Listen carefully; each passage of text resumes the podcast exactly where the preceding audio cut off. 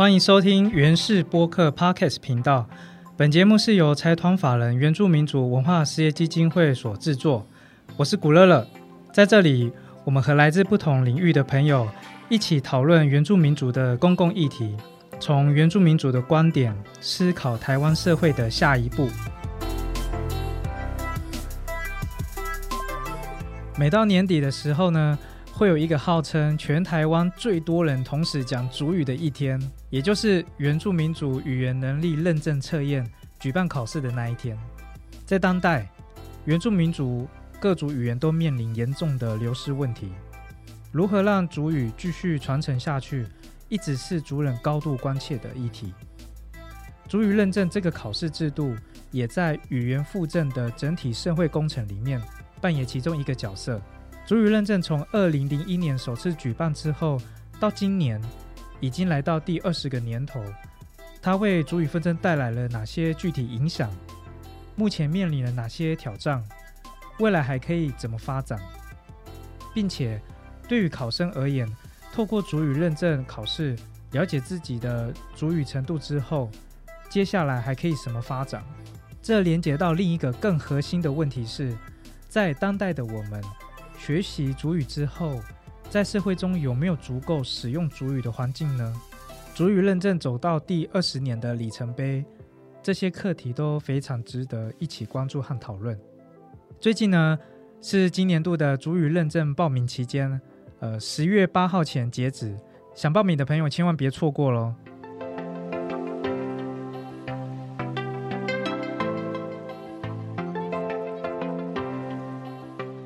今天的来宾是来自屏东排湾族文乐部落的青年米利安戴家豪，他目前任职于财团法人原住民族语言研究发展基金会，担任认证测验组的副主任，也就是主责主语认证考试的核心团队之一。他同时也正在就读国立清华大学语言学研究所博士班，学术研究领域也以主语为主题，过去也曾担任过主语老师。甚至还是主语老师的老师，我们欢迎米林安。这位这位的米林安呢？哎，马西专业来个位不错个百万。你的名字米林安，这个单字在排湾族其实有很深远的意义。你的名字一定也有很多故事，对不对？啊，这个因为刚好叫米林安嘛，所以歌式传说。哎，回来，是不是要先讲一下米林安是什么意思？呃，米林安那个老人家是其实是说是。有的是说是记录了，然后米林米林案哦才是传说哈，或流传下来，因为记录才会流传嘛，所以他其实说通常被赋予这个名字就会有特殊的意涵。那当然就从一方面来讲哈，在传统上面哈，通常被被赋予这个名字的非人的名字，呃，台湾语可能会说形容那乌鸦哦是不好的，那可能它的前因哈，可能每个部落不一样。那至少我听说的另外一个讲法是说，可能你前面有一个姐姐啊，或者是你有一个哥哥之类的，哦，因为什么缘故没有顺利长大，那为了不让其他的事情能够打扰这个小孩顺利长大，那当在下一胎的时候呢，就给他取这样的一个不是所谓的比如说人的名字哈，让他能够至少是有神的力量能够保护他成长，哎，还真的就这样越长越大。啊，所以米林安也是一个可以说是一个说故事的的人，嗯，可以记述呃记述事情的人，记述历史的人，书写，甚至说你说书写历史的人也可以。嗯，你目前在元语会工作啊，负责认证测验的业务。我有听说你们出去外面的时候都要特别保密自己的工作，对不对？而且还听说名片上面不能显示自己的职称。回到家也不能跟另一半聊自己的工作，因为会担心不小心透露主语认证的机密。真的有这些情况吗？对啊，刚才讲到说那个名片不能放嘛，其实应该是说每次我们名片递出去有没有？对，上面写很想跟他介绍说，哎，我们是元语会认证组，然后就自动 慢慢小小声的。为什么？因为就是有一些困扰嘛，就是怕人家会觉得说，呃，安娜有没有考题？按按那那个认证的那个准备方向啊，什么什么，那对我们来讲不能说是困扰，但是有时候回头去想哦，你为什么会有这个需求？为什么你会有这样的疑问？那其实是不是在现有的主语教育环境里面，你是匮乏，你缺乏这一段？那是不是现行的政策里面没有照顾到这个环节？有时候去从一个同理心去看哦，我们就会回想到这件事情，然后让我们再去回头去检视，去看我们要不要去做这件事情。有遇过最困扰、令你最困扰的经验吗？比如说一听到啊，你是做认证测验的啊，你还而且你还是里面的呃主管其中之一，有没有就说那你方不方便让我们的呃不同学啊，或者是准备考试的人可以有一些帮忙，然后让大家在这次的考试可以顺利？会有吗？有遇过这么直接的对你的哦 反应？是没有啦，他们比较含蓄啦，通常都是说有没有模拟试卷。这个这个含蓄，这个是不是也太太太超过的含蓄啊？不不不，就是说，呃，应该是这样讲哦，他们都面对了一个现在社会的一个背景跟情境的压力，然后所以他们需要掌握一些能够让他放心的哦，就就他而言，他这样准备能够让他放心，但是这样准备下来。有没有这个成效？这是我们可能要去就我们这个单位的角度，我们去看。如果今天这个政策或这样的方式还不够，我们应该是有哪些地方要调整？哦，这反而是我会去这样去想。我想先问一下哦，就一个考生，因为我们今天呃很很主要的主题其实要谈主语认证这个议题。那我觉得进到我们后面的。呃，要谈论的主题之前，比较比如说政策面的，或者是有一些呃社会各界对于认证有很多不同的讨论，我觉得后面我们可以慢慢来谈。那在进到前面之前呢，我想要先呃请米亮帮我们介绍一下一个，今天我是一个报名考试的考生，然后我要做这个主语认证测验。我我我我首先会遇到什么样的情况呢？哦，第一个你可能会先选择我是哪一组，而且是不是可以跨组别啊？我比如说我是排湾组，是不是可以报？他没有限啊，对，因为其实呃应该是说呃，但是一经报名啊就不能更改。先先讲这件事情哈，一经报名就不能更改。那虽然我是排湾组，也许我可以我可以选什么太阳。那泰雅里面的塞考利克方言，那级别当然你就看你自己想要挑战哪一级别，嗯啊是这样子。那就这个方面，他又会遇到另外一个问题，我要报哪一级？哦，现在总共有几级啊？啊，以前是四级啦哈，初级、中级啊、高级。那最早以前是新传级嘛，对不对？嗯。那后来新传级变成优级，然后所以新传级跟优级是比高级在。新传奇后来改名就优级，不是因为当时哈这个名称可能让大家会有一些误解啊，就是有一些呃耆老他其实跟主语相关的也好，或者是相关的，你就把它当成好了，他有这样的一个主语文或者文化上面的一个能力哈，他是到达那个新传新传的那种耆老，他可以教你很多东西。那你说这个通过新传级，可是他并没有这样的，或者是他本身有这样能力，可是却没有办法通过这个考试的时候，呃，大家对这个的想象空间就比较多啊。那我觉得，如果是名称上面，呃，也不能说我觉得啦，应该就是因为这个这样的一个名称会造成人家的误会，所以后来改成优级。嗯。哦，那最后呢，又因为中级跟高级之间的落差哈，显然是比较大一些。啊，因为初级、中级它有一个出题的范本嘛，对不对？比如说，呃，国中的剧情片或者是高中的剧情片，所以如果你是报名初级、中级的，你就可以看这两个。好，初级呢就是去看那个国中的剧情片，啊，中级就去看高中的剧情片。当然这是其中一个，啊，当然还有其他的教材范围跟词汇的范围。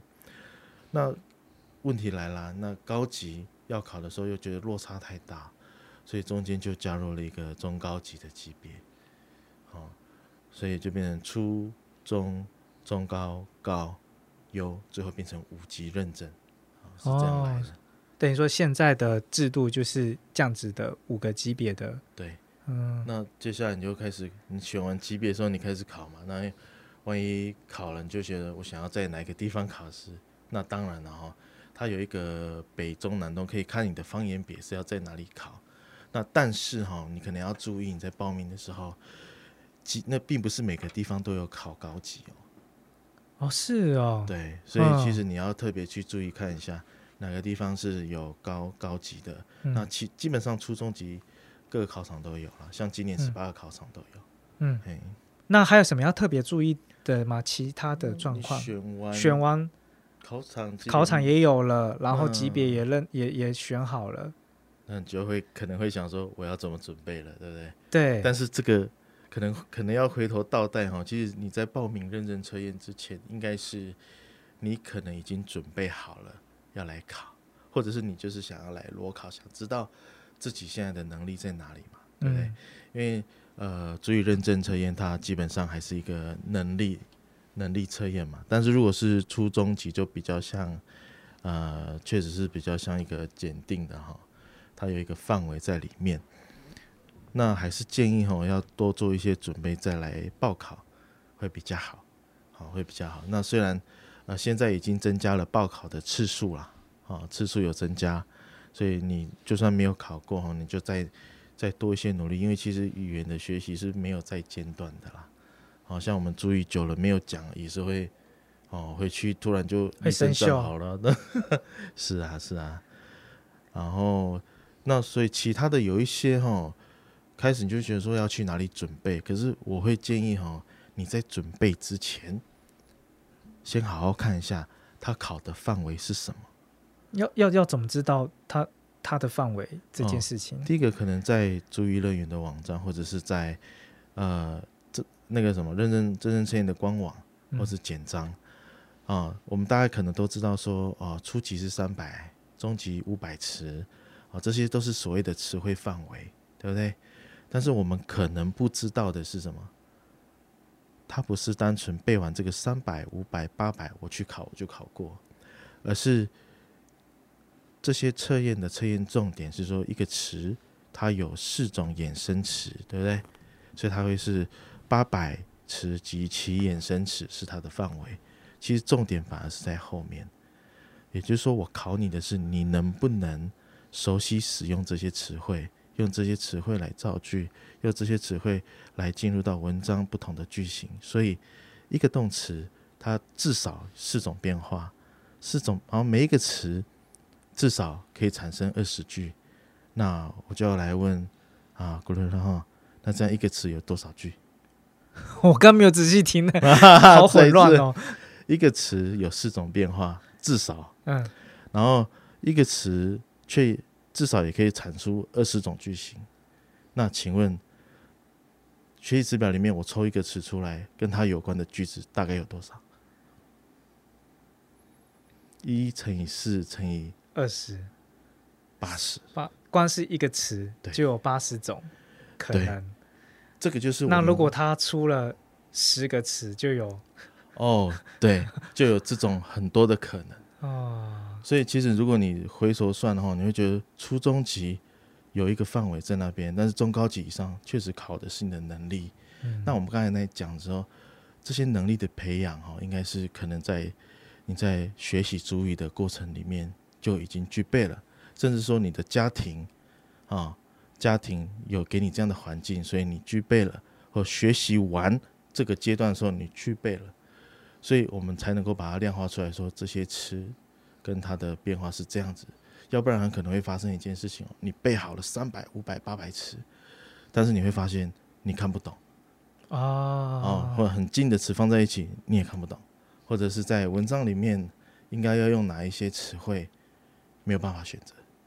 哦，这就是跟那个初中级的落差，嗯，哦，会出现在这里。再聊下去会聊到很机密了吗？感觉呃好像已经不会啦，哦不会啦，不会，因为反正我们之后也会希望哦，真的是嗯让大家了解这个认证测验哈嗯，注意认证测验啊，哎，注意认证测验这档事哎，我是觉得蛮蛮需要的，因为嗯像刚刚米利安聊的这些都是 我完全不知道的事，即便我已经考了，不好意思讲自己现在我也是啊，我我考了好几次了，那但是我我我甚至也有跨族群考过的经验，不过我我呃目前最高也只有到中级，中高级真的是能力是真的真的是需要一定程度对，而且那哎。个程度不单单是你很会准备考试就就好了，真的是要你生活自然的状态已经能够流利的使用主语。在考中高级，其实还不见得会过。对我，因为我身边很多朋友都其实能力不错，欸就是那种跟不只是年轻人跟年轻人之间，甚至跟他自己的爸爸妈妈、跟长辈能够用主语，其实算流利，结果没有考过。这个可能就要回头看，说是哪一个提醒哦，让他比较比较没有受到啊、比较吃力青睐这样。哦，对，因为我们有有过一个情况哦，就是也是很会讲主语的耆老哦，然后不见得是耆老啦，也有可能是有年轻人的。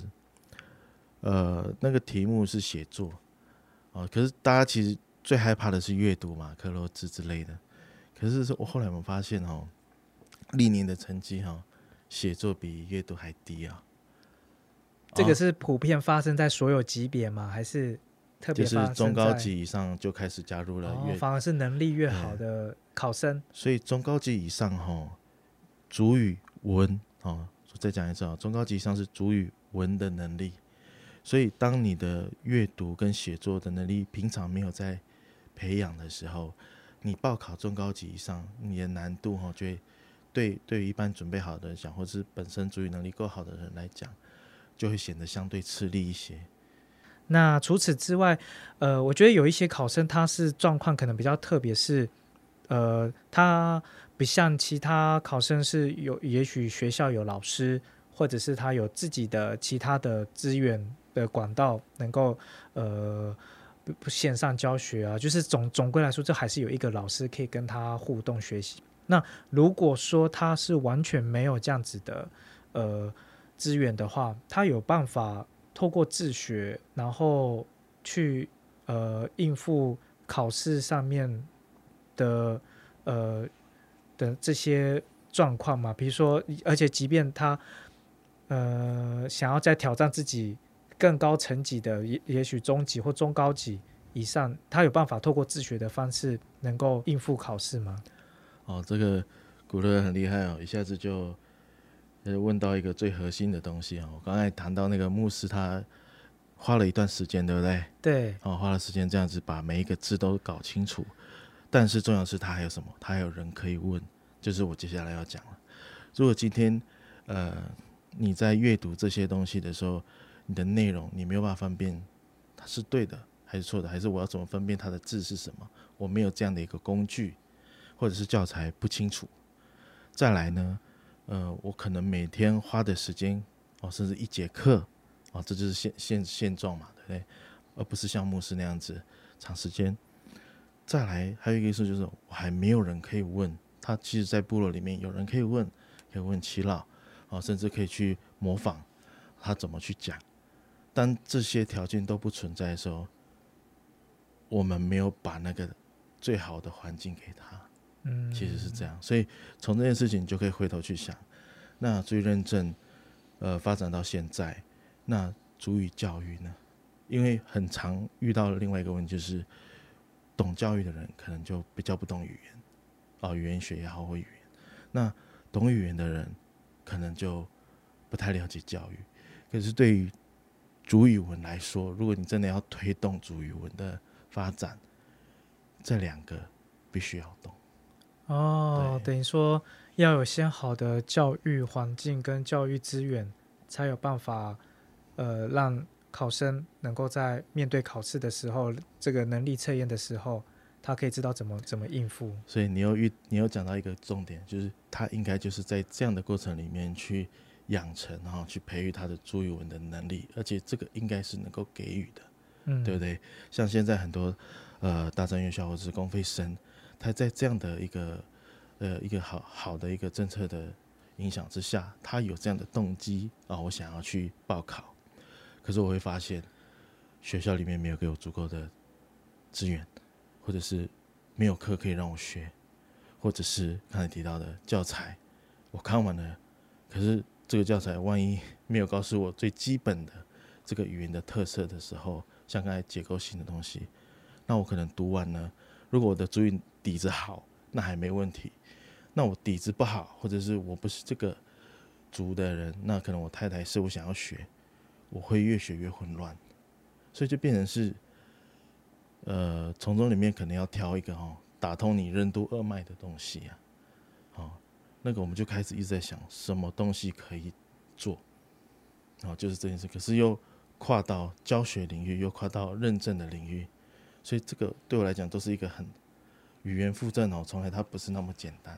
或者是说，从来不是那么单纯哦，他说，我都我每次都觉得说，每一个政策都有它的弹性存在。那对于这样的情况，我们要怎么处理？所以，因为现在很多现实的考试就遇到了嘛，对不对？我可能今年就要毕业，可是我注意认证还没考到，嗯，啊，学校没有给我这样的条件，或者是这样这样的课程我不知道。最后，我们就回回来好了，连自学。有没有这样的自学的教材可以告明确告诉我，呃，我这个级别我应该要念什么？要不然会造成我念完之后，哎，我就更多疑问了，因为没人可以问。所以我觉得未来可能有两项哈，可能要比较注意，一个是线上的注意教学，另外一个是发展自学好的分级的自学的教材。你说它是手册也好。或者是提供给中高级、高级啊不同主题的人去看也好，这些都是一个方式。因为其实中高级以上，他考的是你的主语文的能力，可是这些不同主题的东西，你要在哪里接触？因为它其实就是在考你的主语的能力的应用，对不对？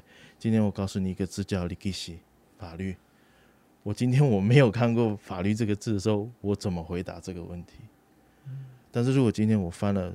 他不管是长还是短，他就是谈说啊，原住民基本法，或者是啊台湾法律史上的第一位啊什么什么样的特别的人物啊赛德克族的啊，例如这样的一个内容哈，短短一点也都好，嗯，但是关键字出现了，我的主语的文的能力的应用其实就扩展出去了，对不对？所以你很常会看到什么，七老他会告诉你。可能开会的时候说啊，这个乡长的意思是什么什么啊，什么什么？为什么他可以讲得出来？啊，要不然会变成是说，我们未来对未来的那个高阶的主语的主语文的期待，可能会限缩在部分的范围，他没有办法比较均衡的发展，这可能要比较去注意。那。回归来看主语认证这件事情呢，就是刚好到今年是第从第一届举办之后到今年二零二一年，刚好是第二十年嘛。那呃这段期间其实也做了很多制度制度上的改变啊，包括刚才有提到的分级上面的类别，然后以及呃从今年开始是一年办两次嘛，以前都是一年一次。这也是一个很大的一个呃一个变化。那其实我想说的是，呃，主语认证这个政策的设立，最大的目的就是要为了主语复证、主语传承这个目的。那这样子过了二十年呢，就呃，米亮你自己的呃角度，你你你觉得他有达到这个目标了吗？嗯，应该这样讲哦。嗯，就像我刚才呃前面有讲哈，足以附证从来不是一个单一的选项，或者是你觉得它是一个比较复杂的问题？为什么？因为它可能需要很多很多不同的领域哦掺合在一起，才有可能起到那个作用。好，有可能是研究的成果加上应用，好，再加上政策的配合，以及什么部落。怎么去推动？啊，这个所谓的还有一些社区怎么连接，家庭怎么支持，这个加起来才会达到我们所谓的注意的负正。那我们就有时候我也是回头去想哦，你说注意的流失哦，应该是基于社会啊、政策啊、是比较复杂的因素加总之下的一个结果了。好，应该是这样讲。可是这些复杂的因素往往不会因为我呃通过了认证，或者是我拿到了中高级、高级，好，就因此而被解决嘛，对不对？刚才我们提到了有哪些家庭、社区、部落，甚至政策、整体社会，那那就来啦。如果是这样的话，那我们就回头去想，那主语的附赠，那就是跟主语的研究或者是主语认证之间的关系，我们就没有办法画上等号了，对不对？没有办法画上等号。那就回头去想，这个认证的功能，它其实是在考验的是什么？这个学生或这个考生他当下具备的主语文的能力，啊，当下主语文的能力啊。因此哈，回头去想。如果是这样子的话，我们把主语认证跟语言的附证绑在一起，好像就开始有一点矛盾的地方了，对不对？因为如果今天就如果主语的流失跟主语认证没有直接的关系，我当初主语的流失也不是因为没有主语认证，那现在如果我们回头过来说主语认证。或者是这个研究啊，你做那么多，或者认证啊，考这么多，可是怎么语言没有附赠起来？这两者之间好像就不能这样比较了。回头去想，反而去关注到一件事情：我们在什么时候开始越来越少讲主语了？好，那甚至回到说，其实有时候对于年轻人而言，哈，像我们自己也要去工作的人，哈。啊，家里有一些负担，也许很多资源都在，我们都晓得，我们也很会用网络。可是对我们而言，就是也许那个测验不难，本身不难，是我自己回头再学太难。就回到刚才我们讲的，有没有老师，有没有适合的自学的教材，好，有没有相关的一些设备或者是管道，我们没有把这个打通，对他而言。动手去做很难，好，我想这个可能有不少有不少人也是有这样的一个情况。当然，如果你愿意先从既有的资源开始，是一个好的开始啊。对，包含在台湾不只是只有原住民族语认证测验有这个制度，我我这边查到的包含客家语和闽南语，在台湾都有这种官方的。语言能力呃测验的这样子的呃制度，那呃就米利亚你的了解，你觉得主语跟这些其他语言能力的呃认证测验的制度啊，有哪一些在比较之后，你觉得哪些经验是很值得我们去参考的？像认证测验本身就是一个比较敏感的一个领域嘛，对不对？嗯。那我刚才也有讲过，没有一个。至少没有一个学校告诉你怎么去做注意认证，哦，甚至你必须踏踏入这个领域，你才会知道它的细节。所以这边只能说，就是呃，我们看到的是闽南语、客语哈，它不是只有在认证上面，它在对于它的制度的设置或者是它的研究上面都不少。那回头去看主语的时候，很多东西确实是可以参考的，哦。整个命题的方向，啊，整个事务工作的进行的安排，哦，围场也好，整个 SOP 或者是发生事情的应变，啊，或是电脑设备，啊，如何去运作，那有了例外，我们怎么处理紧急措施，好，甚至最关键的，啊，真的最没有招数了，真的是考场也发生问题之后，那能够。能够保住学生呃考生权益的做法是什么？这些都是这些测验他们有的一些经验。那足以认证测验，当然呢会有一些呃委办的厂商。那当然做了这么久以来，我们自己元呃元宇会从去年开始，然后到现在，我们也是参与投入里面，然后去看哪一些东西是可以重新再评估的。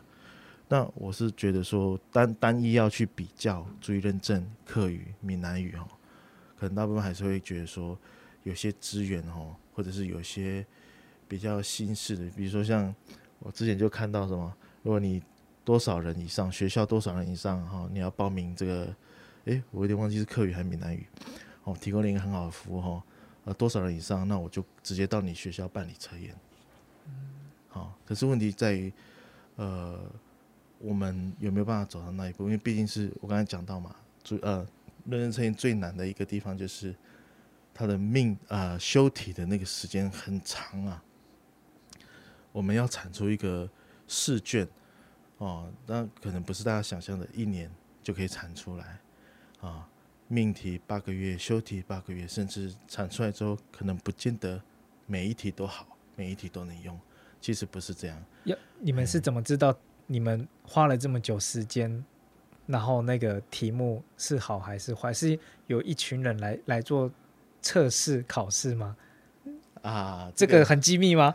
呃，我应该是说这样啦，因为一般的那个测验的，应该说还是是有命题或者事务工作的流程，应该都是这样，然后会前面会有一些这样的一个流程，只是最大的不同就是。主语这一块哈，缺乏了很多的相关的人才。比如说，其他测验可能一堆命题文写好之后，它的质量或者是他受过的训练，让他产出的试卷啊是比较好的。可我说的比较是，意思是说后面不用修太多，而是这样。但是主语主语认证这一块哈，因为我们起步主语主呃文字化的那个起步比较晚。好，相关的训练或者是培育工作，其实一直都在持续当中，但是还是不够，因为什么？复杂度太高，四十二方言，好，更不用谈里面的内部差异，对不对？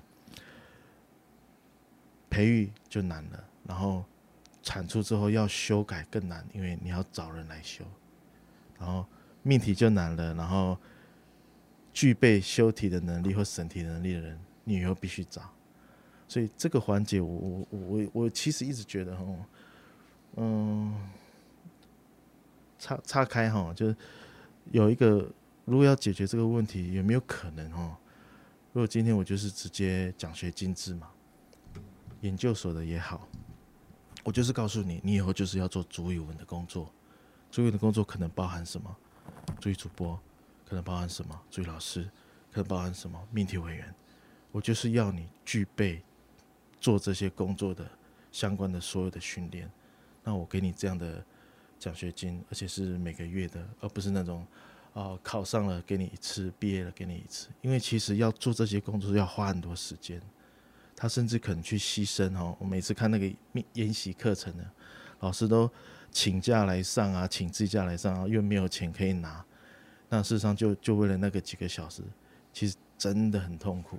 哦，真的很痛苦。可是他又觉得说，这个方言只剩下他那一两位，他有这样的使命感。可是我们又知道使命感不能吃啊。哦，甚至就是有有时候我们都觉得老师很阿萨里，询问他几个字啊，我说我们真的很需要啊。可是他也会开玩笑跟我们说啊，真的啊，这个我我帮你们拿，因为你你这几句你汇款到我那边，我领出来还还领不出来嘞。哦，真的是用热情在燃烧。对，这个很热爱的。对啊，可是问题就变成是，我们要怎么回应这些热情？所以基金会就占了一个很重要的角色，去倾听，如何把这种需要变成可行的政策。然后这中间当然就要跟主管机关哦去做一个呃讨论、评估、合作，然后基金会再去执行。那当然，这个就是。呃，以前没有的一个情况，那基金会也是第二年而已，我们也没有过去呃的经验，所以我们只能不断的走啊，就是这样子。前面聊了这么多，呃，其实可以发现到，所有的讨论最终都还是会回到一个最基本的议题，也就是主语附振的整体发展。主语附振是一个相当庞大的社会工程，你会怎么去思考？在当代，主语附振的下一步该怎么走？我觉得有一个最大的困境，可能要先突破啊，就是，呃，我们都知道人不够，但是我们去呃，主语相关的专业人才吗？还是还是想学主语专业人才，或者是你要诱发他动机的那种那种人哦，学你让他想学的人，哦，一直一直一直以来是不够的，可是我们又没有一个很有效的方法去去 push 他上来。如果我们排除这些在考升学升学的过程里面哦，他真的是占了大众哈，六六七十的 percent 哈，我大概有一万多一万六哦，甚至去年三万考三万名考生里面就一万八还是一万九，我忘记，但是他真的占据了很大的比例。可是问题是，他学了追认证，然后呢？照理来讲，他应该有了这样很不一样的，而不是说小孩应该考过注意认证，也学了这些注意课程，他应该进入人生不一样的阶段的时候，我们应该要能够预期哈，不管他在大学或他那个工作里面，这样独特跟别人不一样的点，可以启发他什么东西，或对于他的工作有什么帮助？不要说帮助也好，或者是可以去。让他有不一样的想法，可是一直以来我们看不到那个优势是什么啊？嘿，或者是那个那个点到底是什么？有时候我们为了保护哈，或者是会变得很拘谨。好，那既然谈到了注意认证，你说那未来可以怎么发展？我觉得倒不如说，我们先把未来的路线铺好看看。例如提到了。呃，现在的学习中心好了，它有没有可能转型？啊，学习中心转型成为什么呢？今天我想要学主语，今天我想要进修，为什么外国人可以学中文？上了一学期的课，两学期的课，哦，甚至一年半，我发现他竟然看得懂我在写什么了。为什么我们不能？好，把这个点想通了之后，怎么做？啊，怎么做了以后，我们再来看看，除此以外的元素，主语可以触及到多广？哦，刚才讲的音乐是其中一个，其中一个方向。因为我们从来没有回头去想这件事情，所以主语跟现现在社会所有的，不管呃工商也好，或者是所有的不同的职业也好，那个可能性，因为我我。局限了我现在的想象，哦，我不敢讲其他人，但是我自己就被局限了。但是我又很想知道那个可能性、那个创造性在哪里，因为可能不需要补助，我自己就会想学主语。这个是不是才有可能翻转你下面的另外一个三十年，让你的小孩想学主语？然后你创造的是什么？我刚才讲过吗？以前部落有那个环境、那个场域。可是现在我们应该要的是什么？除了那个有以外，我们应该是要创造现在的场域。现在的场域是什么？当我跟我的同才聊音乐，我们用主语聊音乐。以前没有这样的场域，或许有类似的在部落里，可是我们现在玩的不一样，对吧？嗯。那以前在课堂里面，我们可能谈的是什么？呃。不管是唱那个主语歌也好，可是现在我在我自己的专门领域里面，我跟我的同在谈的是结构的问题，我可以分析这些事情，或者我可以去做主语的，跟跟资料库也好，或者是 AI 相关的也好，好，那我现在就要讲另外一件事情，有没有可能我就用手机学主语？为什么不行？新媒体、新媒介，大家最常用的就是手机啊。但是在达到这个效果之前，有很多基础工作要做。嗯，对啊，因为如果如果不去想通所有东西，有可能会回到说啊，我们是不是又要再学既有的教材？我觉得那个会让年轻人那种动机就会削弱下来，那可能就不是我讲的那个创造性跟可能性。在当代的我们。以及下一代的孩子们如何创造更多机会和动力来学习主语，甚至也让非原住民族的全体社会共同参与。这个挑战虽然很不容易，却是一个相当值得持续讨论的课题。今天非常感谢米利安的分享啊，谢谢谢谢，没有，我也是在很多前辈的带领啊，谢谢谢谢。这里是原氏播客 Podcast 频道，正在收听的节目单元是原氏大特辑。